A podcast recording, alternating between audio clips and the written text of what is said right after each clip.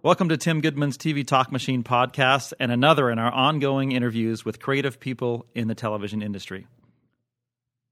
When the Ken Burns film Baseball came out in 1994, the chapters of history were billed as innings. The ninth inning of that Emmy winning documentary, seen by more than 43 million viewers, which made it the most watched program in PBS history, ended on an upbeat note of the early 1990s. But when it aired in 1994, Major League Baseball was in the middle of a prolonged, devastating strike that canceled the World Series and alienated fans.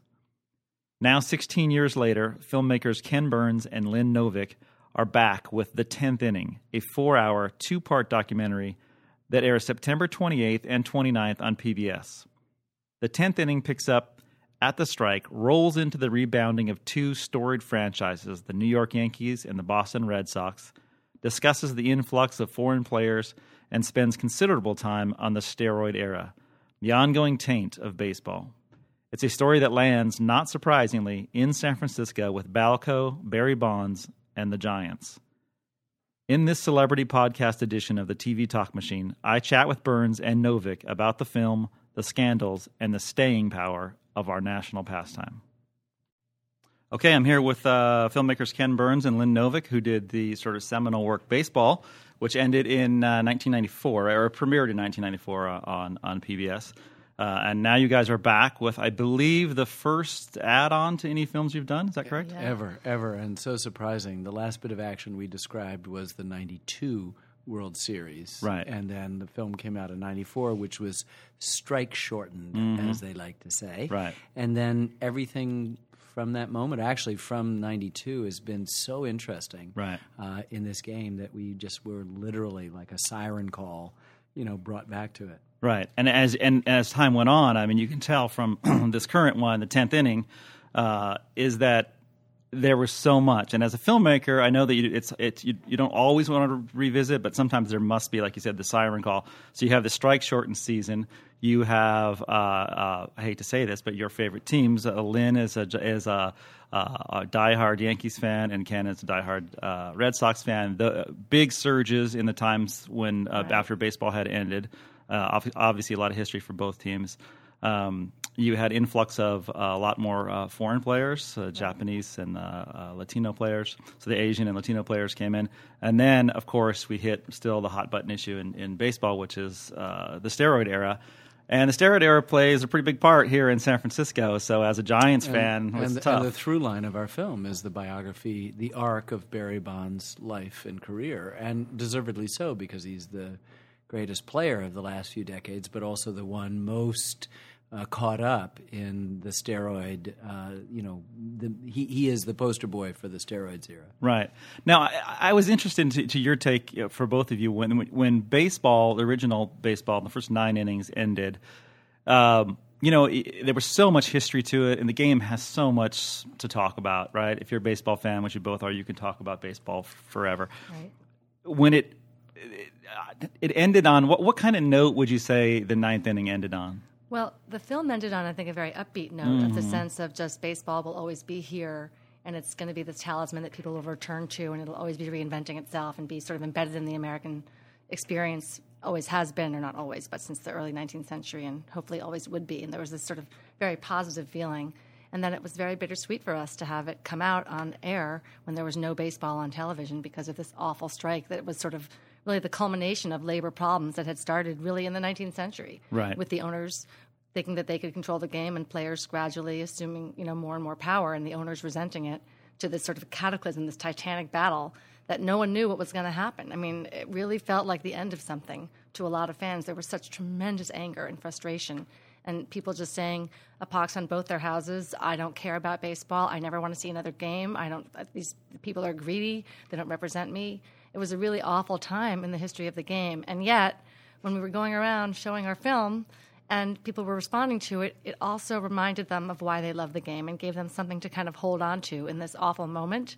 And it gave them some context for why this was happening. It didn't come out of nowhere. Right. This has been a long time building. And so the film kind of actually played a part in our public understanding of the game in a way that we never could have imagined when we started in 1990. You know, it was just not on our radar at all. So it was both sad and gratifying in a weird way that the film was on at this awful time and then it's really endured over the years too, which has been very gratifying to see that you know many people have watched it with their kids, and now their kids have grown up to be baseball fans, and it's sort of bind, bound families together over the last 15 years in a really powerful way that again we really weren't thinking about. We're just trying to get the story of baseball down on film as best as we could, Right. And it's had this incredible life, so it's been really gratifying to see. And, and the film fell into, know, we're going to start on the 10th inning, but it's important to remember that the film fell in this period where it took on a greater impact because, you, and as Ken, you said when we met all the critics recently, that you were the only baseball on. Yeah, it was. This was um, late September.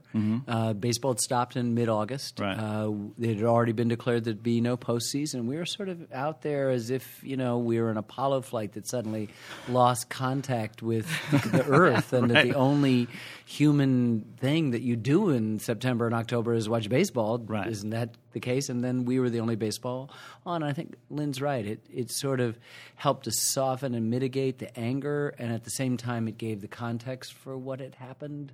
Every single one of our episodes. I mean, they, they. It's so funny. People look at this tenth inning and say, "Oh, it's very dark because you're dealing with steroids and strike. That must be different." And we go, "No, we're dealing with strikes, and we're dealing with cocaine, and we are Right. dealing with alcohol, and we are dealing with the absence of African Americans and Jim Crow, and all of that from the very, very beginning."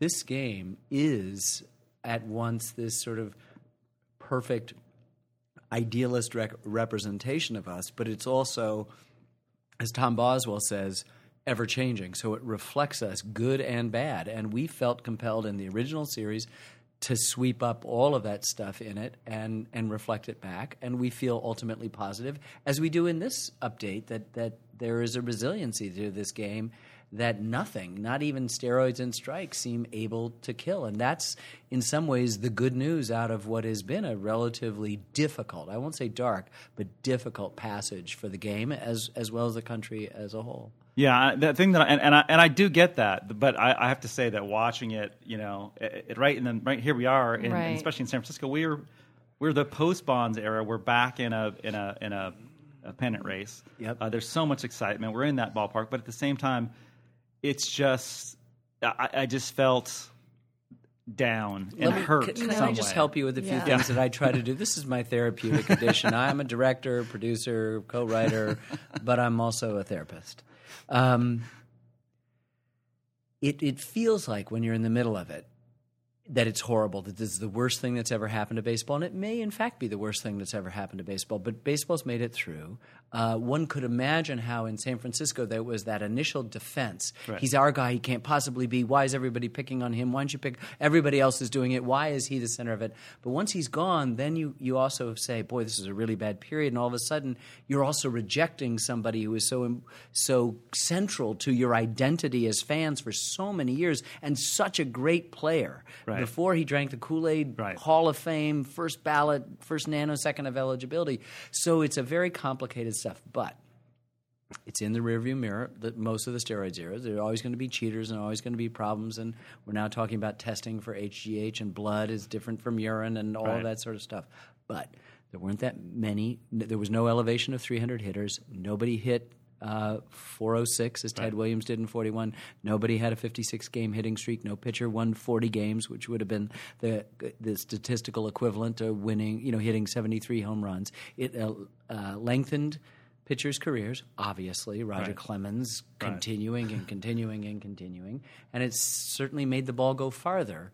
But all of the sacred stuff of the game, besides that home run stuff, has remained the same. And that 50 home run season, which was a rarity before, Right. uh, is now a rarity again. And Right. so you can sort of take comfort that you've sort of passed through. It was a difficult time, as families have, and the family of baseball's sort of weathered it. And and I would say, just look at your own team. I mean, Right. just two words: Tim Lincecum. I mean, Yeah. then I mean, you just go, my God, this Yeah. is such a great, great revelation, you Right. know. And he's going to win some, and he's going to lose some, but. You know, he seems to have been born post uh, this Yeah. this this whole terrible ordeal, and we're doing okay. And the game's never better and more profitable. Everybody's watching, and and I think we just have to do as Lynn and I have tried to do is tell stories to ourselves. Ha, you know, this is we now have the in television this Homeric campfire Right. glowing in our living rooms, that, or maybe in the Right. palms of our hands, Right. and we tell our stories. And and even though baseball statistics mean something, you still have to continue to tell stories about what happens. And and we felt that rather than make it so easy, I love him, I hate him. To go back and delve into the complicated psychobiography, and that deals with Bobby as well Yeah. as Barry Bonds talk about you know from whence he came and all of the aspects of it and i i think in at the end if you can just provide a little distance uh, he he seems better Right. and we all can feel better about the game because it has endured this stuff Right. and we've gotten through I think if you look at the long view, really the Black Sox scandal Mm-hmm. is exponentially worse for baseball than anything anything that's happened. And Pete Rose, but he was just one guy. The Right. Black Sox scandal, you had pervasive that revealed pervasive gambling. People were throwing losing games on purpose. Right. The whole integrity of the sport, whether the players are actually trying to win or not. I mean, how could you go to a game at that point and believe what you're seeing on the field? Right. There was no integrity. And it wasn't just that one team in that one series, it was pervasive throughout the game. And that really almost destroyed baseball to much greater degree than anything that's happened um, in the last 20 years. So it's, you know, these things will come up again and again because of human nature. Um, but the game will weather them. It just seems to be inevitable that it will. And I think we can allow ourselves to sort of have a more grown up relationship to the game. I mean, mm-hmm. people bond with baseball when they're six, seven, eight years old. Right. These are your heroes. The guys you saw play when you were seven and eight are the best people you've ever seen play for the most exactly, part. right. They're so amazed. much bigger sure. than you could ever be, right? They're never as good as the guys you see today, no matter what. Right. And that's great because that's that's the, that is sort of the the nature of the bond with the game, and Yeah. you never want to lose that. Right. But you know, okay, so if you're older now. You can kind of look at it as more of an adult and say, yeah, these are human beings. They live in the real world. They're thinking about their, you know, future and they're thinking about, well, the guy over there might be doing something and how am I going to keep my job? And it's it's complicated and that's okay. That's sort of I don't know. I, I think that adds depth to it in a way. And Right. it doesn't take away from the game. Yeah, I, I- and I agree totally with that. And I think that there's a cathartic thing about the game being bigger than the individual, and it's big, it's Right. bigger than the scandal, and the whole baseball will out idea Yeah. is is really. It's it, it's heartwarming. I and, and normally we don't approach anything. Uh, certainly, I don't when I write about it as from from a from a like a regional trend. We, we consider ourselves a Right. national, and we cover national things. Right. But there is something about course. Bonds. We had we had like possibly the greatest, one of the greatest players that ever played the Oh, game. without it, let- let's just Right. say one of the greatest players that e- ever played the game, arguably the greatest player that ever played the game, and most definitely the greatest player of the last 30 years. And you had him here. He was fantastic while you were here. Right. And you didn't win a World Series, and you got Russ Ortiz Right. and and that whole Ah, business. a nightmare, right? That Yes. that nightmare. So, but it's not unlike what a Cub fan can describe, what a Red Sox fan can describe, what the Brooklyn Dodger fans of the old days could describe. Right. Uh, you know, and then we'll see. Right. I, I- and, and I think that in just Barry's case, because this seems personal for I think Giants fans, is that and, and, and I think the tenth inning really kind of strikes this in a way that if you just read the newspaper accounts and if you're a fan through the years, it all kind of goes gray. In the film, it's very clear he didn't have to do it. No. and, and it's that personal quirk inside of him that Yeah. he, he that he felt like he was never even back in Pittsburgh that he was never But you know- recognized and he was just see that he was better than everybody and he wasn't getting the recognition. Well, we have um, our colleague Dave McMahon, who wrote the film with us and produced it, found this great piece of footage of his father, Bobby Bonds, being interviewed in the clubhouse talking about his son. And he says he has to be the best. It's just something inside him. He has to be the best. And he, he's sort of saying he should let up a little bit, you know, what's his problem? And he's saying it with admiration, but he's also saying he has this thing. And saying, that's understanding that from- his personality also driven by it. like he he won't talk to me. Right. Right, He's right. just he, right. He's interesting, not an easy guy to be around. But then you think, well, what does it take to be the best? Yeah. I mean, what do you give up? And what are the human qualities that drive someone who, who has that? They're not going to necessarily be the nicest guy in the world. Right. And maybe you shouldn't care because they're the best. You, you got to see someone who was the best at what he did for that time. That's a privilege that many people will never have. That's you know, a, and you that's got to be great way to grateful for it. that. You have to do it. And think about the terms that are described just in the way we were sort of raking in the leaves of all the things that we have to do to make this film. You hear the word Icarus, you hear Shakespearean, you hear tragedy. Mm-hmm. You know, this is Ares. This is the great arrogance of the warrior that that that uh, that Bonds is, you know, and the decision where he has he has so much better chops, not just than Andy Van Slyke, which is going to propel him out of the Pittsburgh Pirates, fortunately to the Bay, Right. but he's got so much better chops than McGwire and Sammy in '98 that he has to make that Faustian bargain because th- this is a bargain that every baseball player is making with themselves at some point. They're looking on their team. They know people who are doing it. They may know people are not doing it. They may not want to do it. But if it's the difference between staying or or fall uh, and or or falling back, Right. you're going to do it. I mean, as Right. Chris Rock ridicules me on Right. camera, you know, you'd take a pill if you could be paid like Steven Spielberg. All of us are faced in in particularly a pharmacologically disposed culture to to make these kinds of choices. So I I think what you need to do is it was so funny because we assumed coming to San Francisco, being the bearers of this complicated story that. That there would be more admiration for Barry than we found, uh, but but I think that since he was released after the 2007 season, it, it there was a kind of relief to say, oh, finally, then we don't have to like him anymore because he's no longer ours. ours. And the black and white binary Right. response that we're always susceptible to, not just in sports, but in politics and life and everything else, obtains.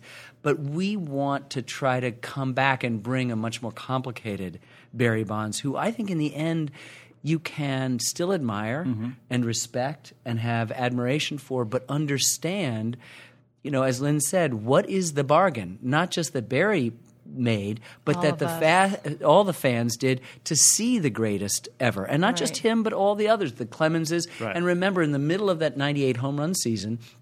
When um, you know Steve Wilstein finds the Andro in Mark McGwire's locker, I mean he's not searching for it; it's Right, open. it's just open there, yeah. Um, that we all kind of went like the kids, da da da, da you know, Yeah. plugging their ears and not wanting to hear it, and we killed the messenger and just blithely went on because we wanted to see more home runs. Yeah. What would have happened then? What if they'd blown the lid on it and exposed it? Then at the end of the year, somebody would have written, and you know what? While all of this incredible fraudulence was going on, Barry Bonds, the greatest player who's ever played a game, hit his 400th home run and stole his 400th base, Right. and we ignored this, and we should elevate him to the status.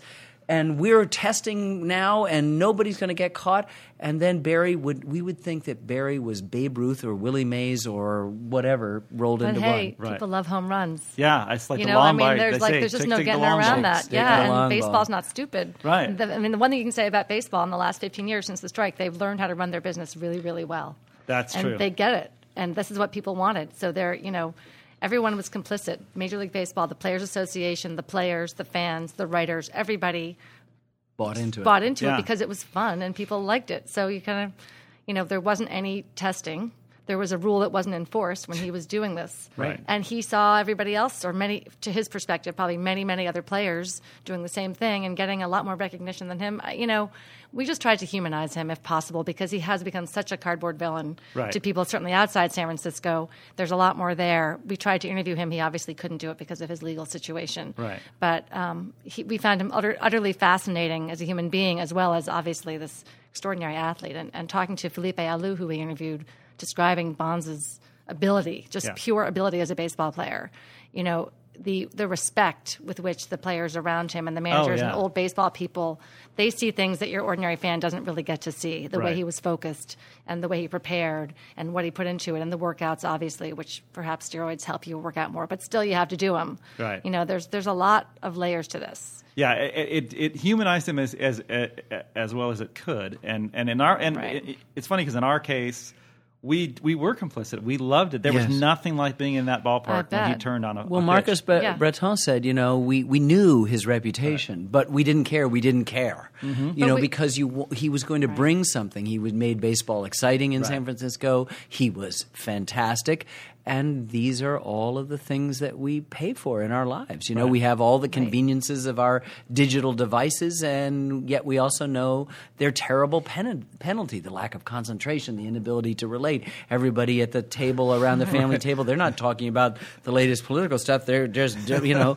Right. They're texting. And, and look, you know, baseball. it's not just Bonds in San Francisco. Right. Every team. right. Every team I has a mean, Manny. Ramirez in Boston. You're going to have every team. You know, what's his name? Giambi. Right. What's his name? Yeah. in New York. Well, he has faded, hasn't Yes. he? Yeah. so you know, it's not like these are unique. It's just Bonds looms large. He came and up so last night. Giambi came up last night with a chance to win the game for the Colorado Rockies and hit a, a screaming line drive caught, uh, you know, at the at the shoestrings by the first baseman, uh, which would Wow. have, if it had been a foot off, probably driven in the tying run. But look, the Yankees signed him knowing they had a clause in his contract that he wasn't going to, you know, if anything happened, he that he wouldn't be punished Right. if anything was revealed. So, I mean, they were eyes wide open, but they wanted someone to get a lot of home runs. That's Right. where the game was going. So, you know, it's it Bonds becomes the symbol, and you know, fair or, or unfair, he's the he was the best player, so he's going to be the symbol, and he sort of relished it. And, so, it, and it's you know, the the park is that's the house that Barry built. You bet. You know that's we we're living in it. We sit in it, and and, and they built it for and him. you know, unusually, it was built with private money. I mean, that's an amazing right. thing. San Yeah. Francisco, Yeah, most of the other parks in Yankee Stadium, we paid. We New Yorkers paid millions, if not billions, of dollars for that stadium. Right. I think you should be very grateful that Barry Bonds built that park for you, and you don't Yeah, have to I pay still- tax dollars have for it. and Peter Magowan has a big part to Oh, play in yes, this. I mean, he's he's one of the great. He, he, we'll now look back, and San Francisco citizens can thank thank their lucky stars at Peter Magowan that they aren't paying an extra fifty dollars a year because Right. they're you're floating some bonds on or that they're the not stadium. in you know they're in Florida or not in Florida. More than that because Yeah. Lurie was going to send him there. Now, the thing that struck me that I wanted to ask you guys after seeing this is that uh, it's all said and done, and we get into other. It was not just steroids; we get into these other uh, elements, obviously, and uh, Many, many. uplifting. Yeah, Many please. lifts, This yeah. is Yes. this is The steroid thing, I don't a wanna- joyous celebration Right. of baseball. We have Atlanta pitchers. We have Yes. the Joe Torre taming the Bronx Zoo. We have the you know going to the Dominican Republic. To uh, you know 2001 and the way baseball brought it back. Uh, you know Ichiro. Ichiro. Uh-huh. You know great, great. And and the last chapter is really a celebration of of the game emerging uh, out of the shadows of the steroids into this great game in which your own Tim Lincecum is is featured with the hair Yeah. Yeah. streaming out underneath the cap. Isn't it? Uh, Yeah. looking like he's all of twelve years old. Exactly. unbelievable, Right, yeah. kind of like Ken, you are. but you know, it's the I, I don't throw as hard as he does. right. If you did, yeah.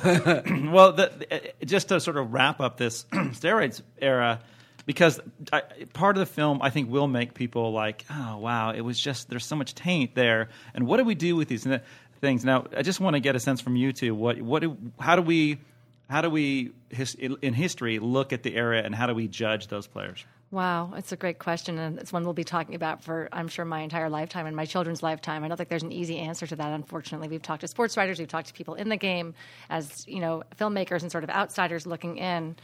I guess I feel like you have to sort of uh, be realistic about it. You know, there weren't rules, and Right. you can blame the people who didn't im- impose rules, and that's Right. the players' union, players' Right. association, and MLB, and the players who were powerful at that time. So all of them take a lot of blame for why there weren't rules. If there weren't rules, though, these guys were going to do what they're going to do. Right. So in the, in the reality of that, I think you sort of try to admire what they did in that context. There still are people who rise to the top, and it's not all because of drugs. There are people who work hard and are really good at what they do, and I think you still have to admire them. And the Hall of Fame, I'm glad I don't have a vote.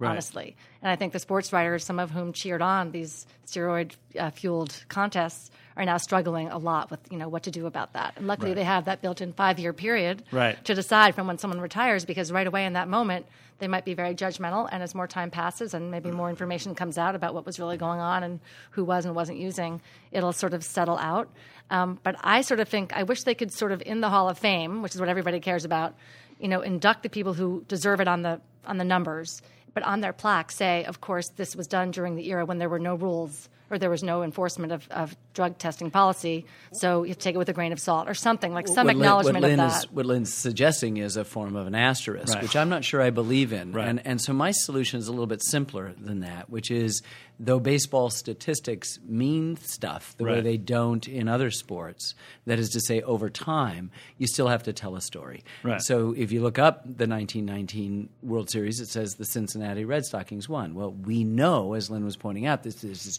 huge scandal with the with the Black Sox, and we have to tell that story. That's part of what comes along with these numbers. So I think that rather than maybe codify it within the plaques on the Hall of Fame wall, what we do is we continue to tell stories, and we are certainly not going to be we're not the first and we won't be the last to do it. But but this wrestling over this decision as we tour the country it's so interesting you meet the sports writers.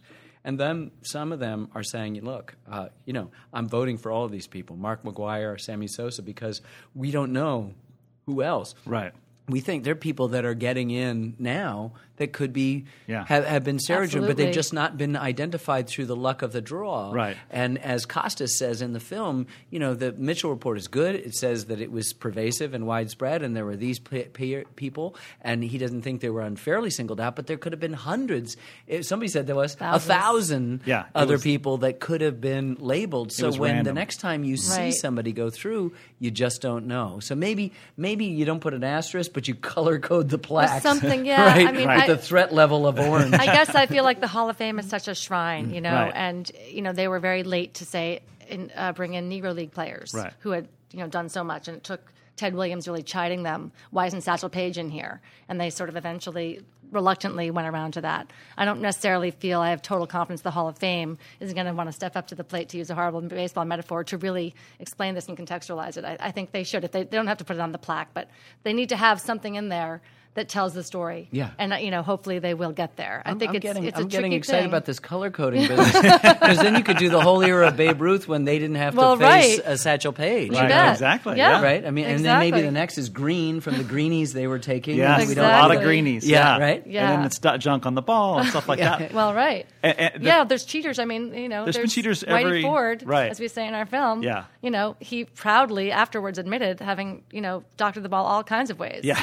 And right. he's, you know, viewed as one of the greatest pitchers of all time. So right. And, and it's- it's all of that no is is such a gray area. And now I- Bobby Thomson just passed away, and Right. we now know that the Giants were stealing the uh, signals, and so we, we were assuming uh, that he knew exactly what kind of pitch was coming from Ralph Branca to Right. hit, you know, the, shot, shot heard heard around around the the world. world. Yeah. I mean, what do you do with that? Do you go back and put an asterisk there? You know, and Yeah. all of a sudden, this is this Yeah. is something you don't want to unravel. think- yeah. I mean, easier the- to hit a pitch when you know where a it's gonna whole be. lot Right. easier. Yeah. Two thirds of the battle. I think Barry Bonds would probably say three quarters of the battle. Yeah. I mean, I think the great thing about this, and it really speaks to why we made the film, is that it's an opportunity to have a discussion Yeah. about ethics, about morality, about what matters in life, about corners cutting and what the costs are, and thinking long term versus short term. All these things, you know, it, it it's it's happening against the backdrop of this horrible economic situation that we're in, where you find some of the same things that were happening in baseball metaphorically going on in Yes. other parts of our society, in politics and in business.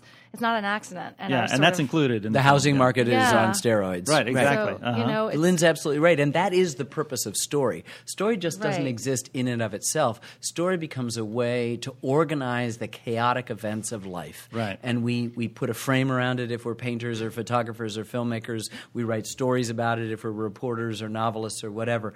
But but it is the purpose of story to communicate these complicated ethical and moral and psychological uh, dimensions Right. uh, to, to things. And boy, does this story have it all? And I don't mean the story of steroids. I mean the whole era. Yeah. It's and, and it and it's a it's a continuing story, which is the great thing about baseball. Yeah, That's the through line of baseball that the story is, is ongoing and will always be told. Uh, and we might have the Hall of Fame get to the point where you know guys will say, you know what, okay, maybe McGwire doesn't get in, Palmeiro doesn't get in. Obviously, Canseco's not going to get in. He wasn't going to Yep. make it anyway. Bonds is going to make it. Oh, he's he gonna was make a Hall of Seems Famer very before likely. he hit the juice. Absolutely, Yeah. and and Clemens too, and Right. we might have the prospect of somebody in the Hall of Fame in, in, in jail, Right. Because it looks like the case against Clemens is a little bit tighter than it is against Barry. Yeah, and I, I do want to touch on this part with, from uh, uh, to sort of end up the bad part of baseball But when we were in LA, you had one of the you know, and here we are in the uh, here we are in the Twitter age where everything you say is instantaneous. Yes. Kinda- Right. You had one of the great quotes I think about came Pete out of- Rose, and I was like all over that, and I was and it got I think you retweeted Huge, everywhere. Yeah, it was just I- it's everywhere. Really, it, it really uh, brought. You know, I'm a luddite, and uh, you know, I would never go near Facebook or Right. do any of this tweet, Twitter, whatever it is, because you know we're working too much, and Right. you know we got our heads to the grind. Enough so, but distractions, but yeah. the but it is it. uh, What I'd said was that in this. Pete Rose Pete Rose, conundrum, right. which is in some ways a much bigger conundrum than the Barry Bonds, et cetera, et Right. al. Um, conundrum, which is that you know he should be let in after he dies because he's so arrogant. He did the cardinal sin, as Lynn said, uh, of of betting on baseball, uh, just like those Black Sox, and he's been essentially unrepentant about it and maintain the same sort of level of arrogance that I, I mean he should just be denied the satisfaction. I, I don't even want to perpetuate it too much because then he'll know well at least when I die I'll be in. Right. Right, right. You don't want to repeat the shouldn't quote so much, yeah, but no. but we have to do. so- It, it was a classic. You- you- uh, Right. And yeah, it's not mine. I mean, this is this is this has been floating around Right. in the ether. This was not some new light bulb going off in me. I mean, this has been conversations. Just like when Barry was approaching the Sure. thing, there were many people saying, "Look, the thing he should do is just get up to to uh, seven fifty four and, stop. retire." Right. And then he would be the hero. Uh, uh, for all we it, like Armando Galarraga and the um, Right. we would look at Barry Bonds as Right. the Cincinnatus, the George Yeah. Washington of the game. Yeah. This That was wasn't not gonna in Barry. Bonds' No. nature. No, and then And- the whole and- Hank Aaron thing after Right. that. Oh, it's Yeah. just it on, it's ongoing. It's ongoing, Yeah. and they're not saying A Rod should stop playing. I mean, it's interesting Right. how we've sort of evolved. You know, I think it's it was in that moment that that was the the idea about Bonds, but no one's going to say it to anyone else. You should quit playing before you have a chance to break the monumental record of baseball. It just isn't going to work. That There, way. yeah, and again, not to continue to beat this, but there was almost like a postmodern approach to Gonzalez, which was okay, you did it, but yeah, everybody's doing it, so Well, keep what's playing. funny there's there there is this strange intersection with the Hall of Fame because of the writers and the subjectivity of that, in which you know things like contrition. Andy Pettitte showed contrition. Right. Right. Uh, Uh-huh. A Rod, I thought was politically correct. He he acknowledged it, but it was so convenient, despite Selena Roberts' excellent book on A Rod's career, which has him juicing since high school, Right. through into the Yankees. He nonetheless would select when he played on the last place Texas Rangers Right. to say that's when I was doing it, you know, and that even McGwire coming clean says, "Well, I only did it to When I was- recover from right. injuries." Oh, when and, it's in and he said it didn't help him play better. it didn't help him play. runs. When in fact, it's the steroid that's use that was putting him on the DL because that Yeah. was one of the hallmarks of that. So it's Yeah. just the non-apology apology. We're familiar with that with our politicians as yeah, well. no, so Exactly. it just leaders. looks And exactly like stuff we Yeah. know in our media culture and in our political life. And, And I think that will get judged out as as we go. Yes, it And, will. Uh, it will. But I and, but and related on this, but on a positive note, I wanted to get your thoughts on players. You know, what do if we? I'm not saying we're going to whitewash the steroid era. It'll it'll it'll come out the way it comes out. History will write that story.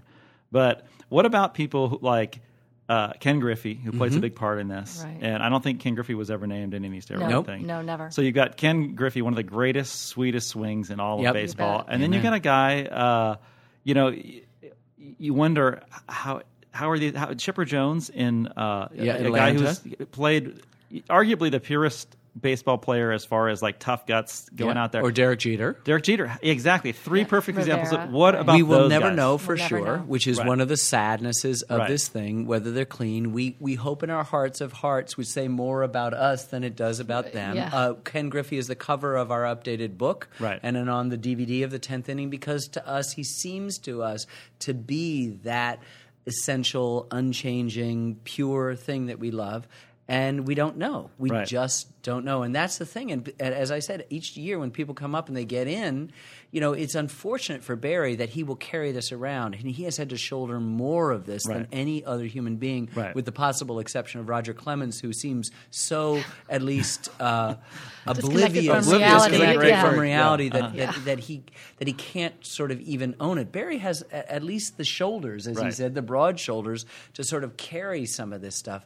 But you know, when each person goes in, we just are not going to know, and they're going to be people that were juicing as much as Barry Bonds who are going to get in, and we're going to go, "Wow, that's so exciting! How Right. great it is!" And didn't he give a great speech at Cooperstown? Or And then know? there are going to be people who didn't, who didn't get in because they don't have the numbers. Yeah. Right. Because their career was cut short by injuries and they didn't juice, and so Right. they don't have the numbers to compare with the people who did juice and Right. got away with it. So, uh, you know, baseball has put itself in a bit of a mess over this era, and there's just it is a mess. It doesn't have, as George Will says in the film, you know.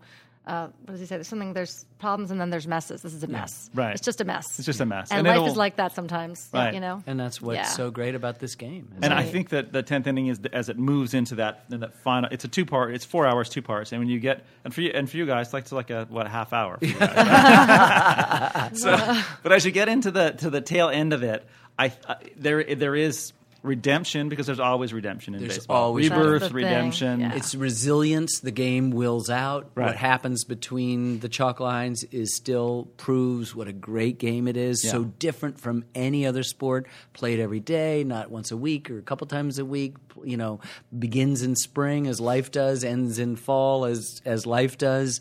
Um, you know, is the only one in which the defense has the ball. The only team sport without a clock, where the person scores. All those great things, and it's great lesson, as we say in this film, as we understood and in, as we were struggling to put it together, and so difficult. We just figured it would be two hours, and it was almost Yeah. instantaneously four, and and we were struggling with how to to, and we've left out a lot of stuff.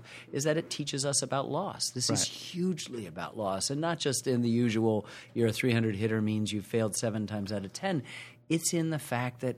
The best people are going to go up there and lose. The Right. Pedro Martinez's will give up the tying runs Right. to the Yankees to lose the you know the Yeah. seventh game of the 2003 World Series. There is a lot of tra- a tragedy. in it. I wonder. I wondered, and I know you've been asked this many times, and I, but I can't escape it because you are diametrically opposed on your teams. How was it working when you when you get to the point where like, okay, yeah. here's our happy part. Boy, our, one of the most storied, two of the most storied Right. franchises in baseball. Here comes the Yanks running all the way back. And for a large part, running all over your Red Sox, Yep. and, Yeah. and then the Red Sox nation really strives up in one of the greatest comebacks in baseball history. What do you mean one of? It is the greatest. Yeah. All right, sorry. It is the greatest comeback Well, in there baseball. was a in baseball history. Other sports have had similarly a few moments, But but, it- you know, we had it's dismissed, astonishing. We had dismissed the Yankees in the in our last episode of the uh, original series, saying that Steinbrenner had ruined the team. Basically, that was several people said that in the interview, and it felt that way at the time. Really felt like the Yankees were never going to come back because he was just who he was, and he didn't get it, and he just was throwing money at it and hiring the wrong people, and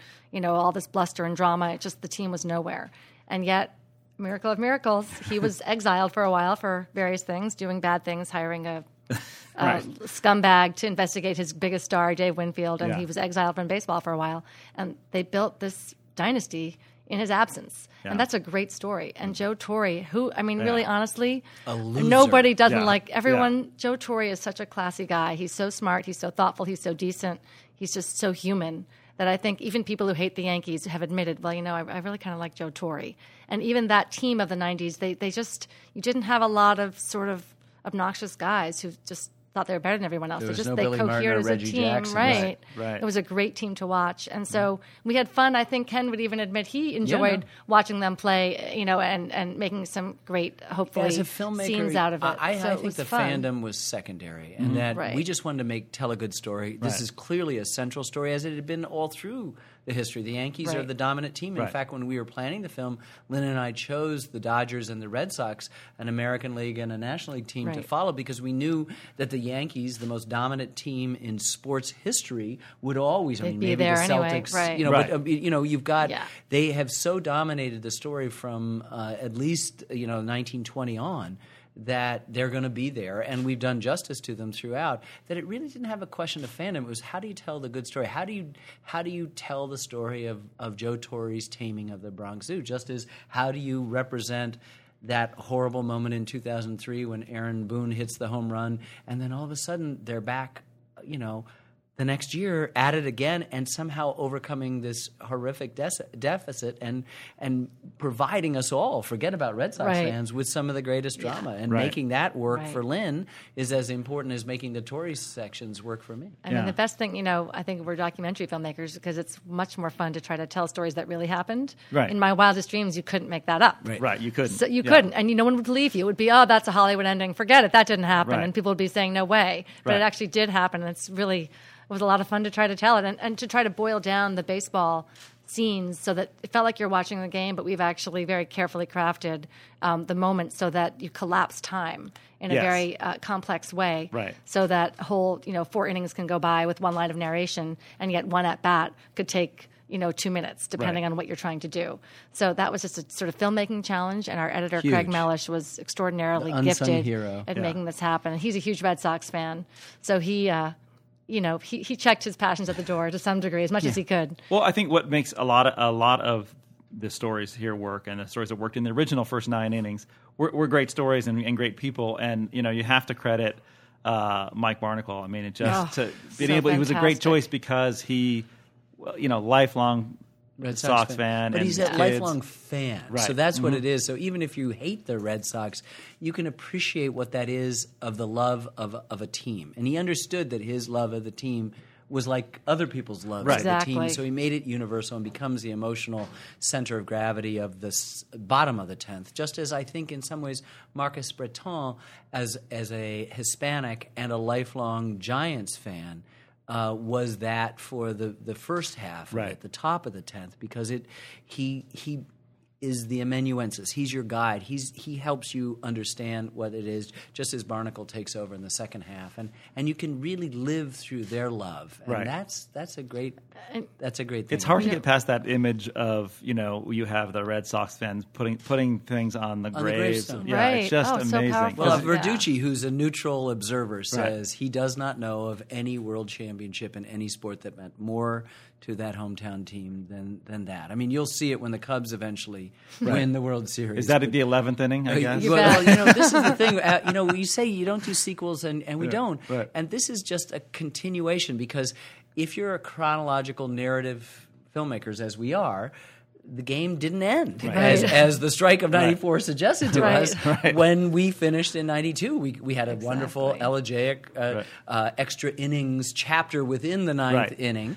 and we sent it off into you know outer space in the future and it was Right. great but stuff's going on and, and while we're finishing this up armando galarraga he's definitely the opening of the next one Right. with the perfect game taken away Right. he's the prologue that propels you into what we hope are you know the dynamic resurgence of stephen strasburg after tommy john surgery Sure. the giants winning the world series Yes. the cubs winning the world series you know all of these great things that would then also probably be reflective of where we were I'm sure. in, in the next 10 or 15 years uh, in the larger country that we also think baseball always mirrors Right, and so we will have extra innings, which I th- which I hope we do, because as a baseball fan, I hope we do it.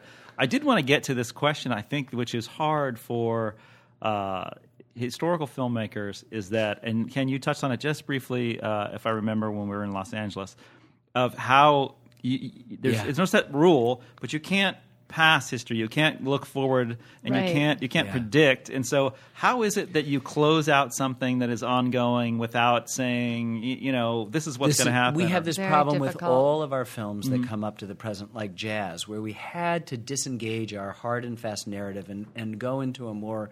Uh, it's like being. It's like turning into a glider Right. rather than just an airplane that you can direct. You had to be impressionistic at the end, and here we were taking something that was within the purview of our 25 years and presuming to be able to talk about what was going on. For us, good history always means that you sit there and watch thinking it might not turn out the way you know it did. That for example you would go into ford's theater and this time booth the, the door to the box the presidential Right. box would be locked and booth couldn't shoot the president. You know it turned out that way but good history would do that. So if you could apply that to this modern era it was we do know now with more jaundiced uh, views what happened in the home run chase of 98 but we didn't want to to quote barry bonds take away people's joy you know Right. uh, in in this way. We wanted to be able to remember and recall what we all felt like when we were going did he hit one? Did sammy get one? Did mark hit one? What was it like? And at the same time sow the seeds of a more complicated dynamic that was going on to emphasize the Wilstein story and how he got the messenger was murdered, to talk just innocently at the end of the whole chase, where the New York Times is quoting that. That home run chase was like a large dose of Prozac for a nation depressed Right. by developments in the Capitol, meaning uh, Bill Clinton and Monica Lewinsky. And you're going, Prozac? Funny choice of words at the time. But that's exactly what a pharmacological culture could say, is Right. that you might need these extra added things to get by. And so I think for us as filmmakers, we're constantly as I know, as we were shaving down these things, not just for length and, and, and connectability, but also we'd pull out a fuel rod. We, we dangle a phrase that would say, uh, about McGwire's injuries in 97, a possible indication of steroid use. Mm-hmm. And we just found that was going a little bit too far. Let's just tell the story and see it the way we saw it then, and then later on in retrospect, we can tie the threads It, together. it did get more. I mean, you know, '98 in the context of this uh, two-part series is actually long go history. We had to bring it up to 2009, 2010, even. And when, as we got closer to the present, we are working on the film while things were happening that would actually be part of the story. You know, the, the Mitchell report came out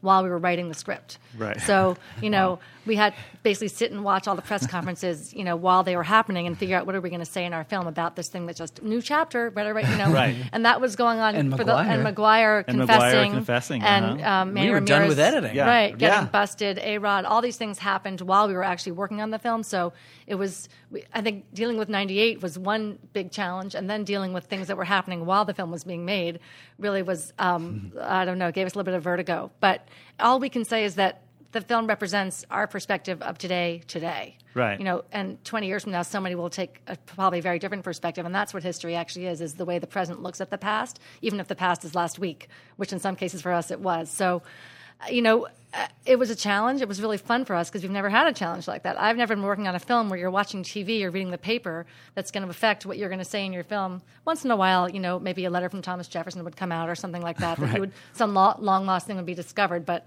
for the most part, other subjects were safely in the past. So You didn't it, have it Roger kept us on our Clemens. toes. Yeah, Right. it kept us on our toes and. Um, the best thing that helped us was really dealing with helping us was the sports writers and people who were close to the game, some of whom were advisors.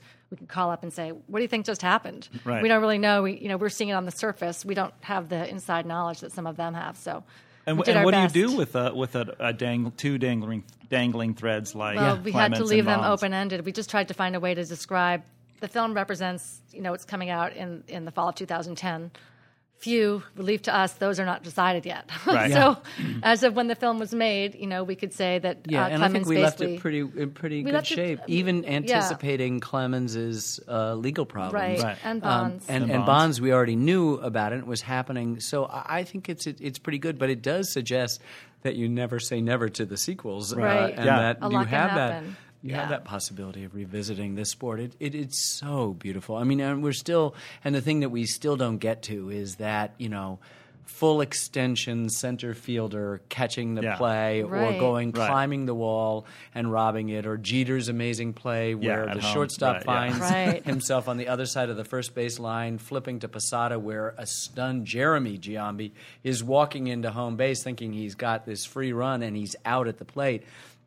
You, you don't script that, and the game provides these miracles almost every single day somewhere i- in the games that are being played. And that's also part of what every sort of second of this uh, does. I mean, just to see a young Barry Bonds in in the Pittsburgh uniform, loving this game Yeah. and playing it with, as as uh, as Keith Olbermann says, an unbelievable flair for the dramatic, and you'll see him, you know, catching, just making Oh, a yeah. spectacular catch, Yeah. and either hamming it up on the ground like.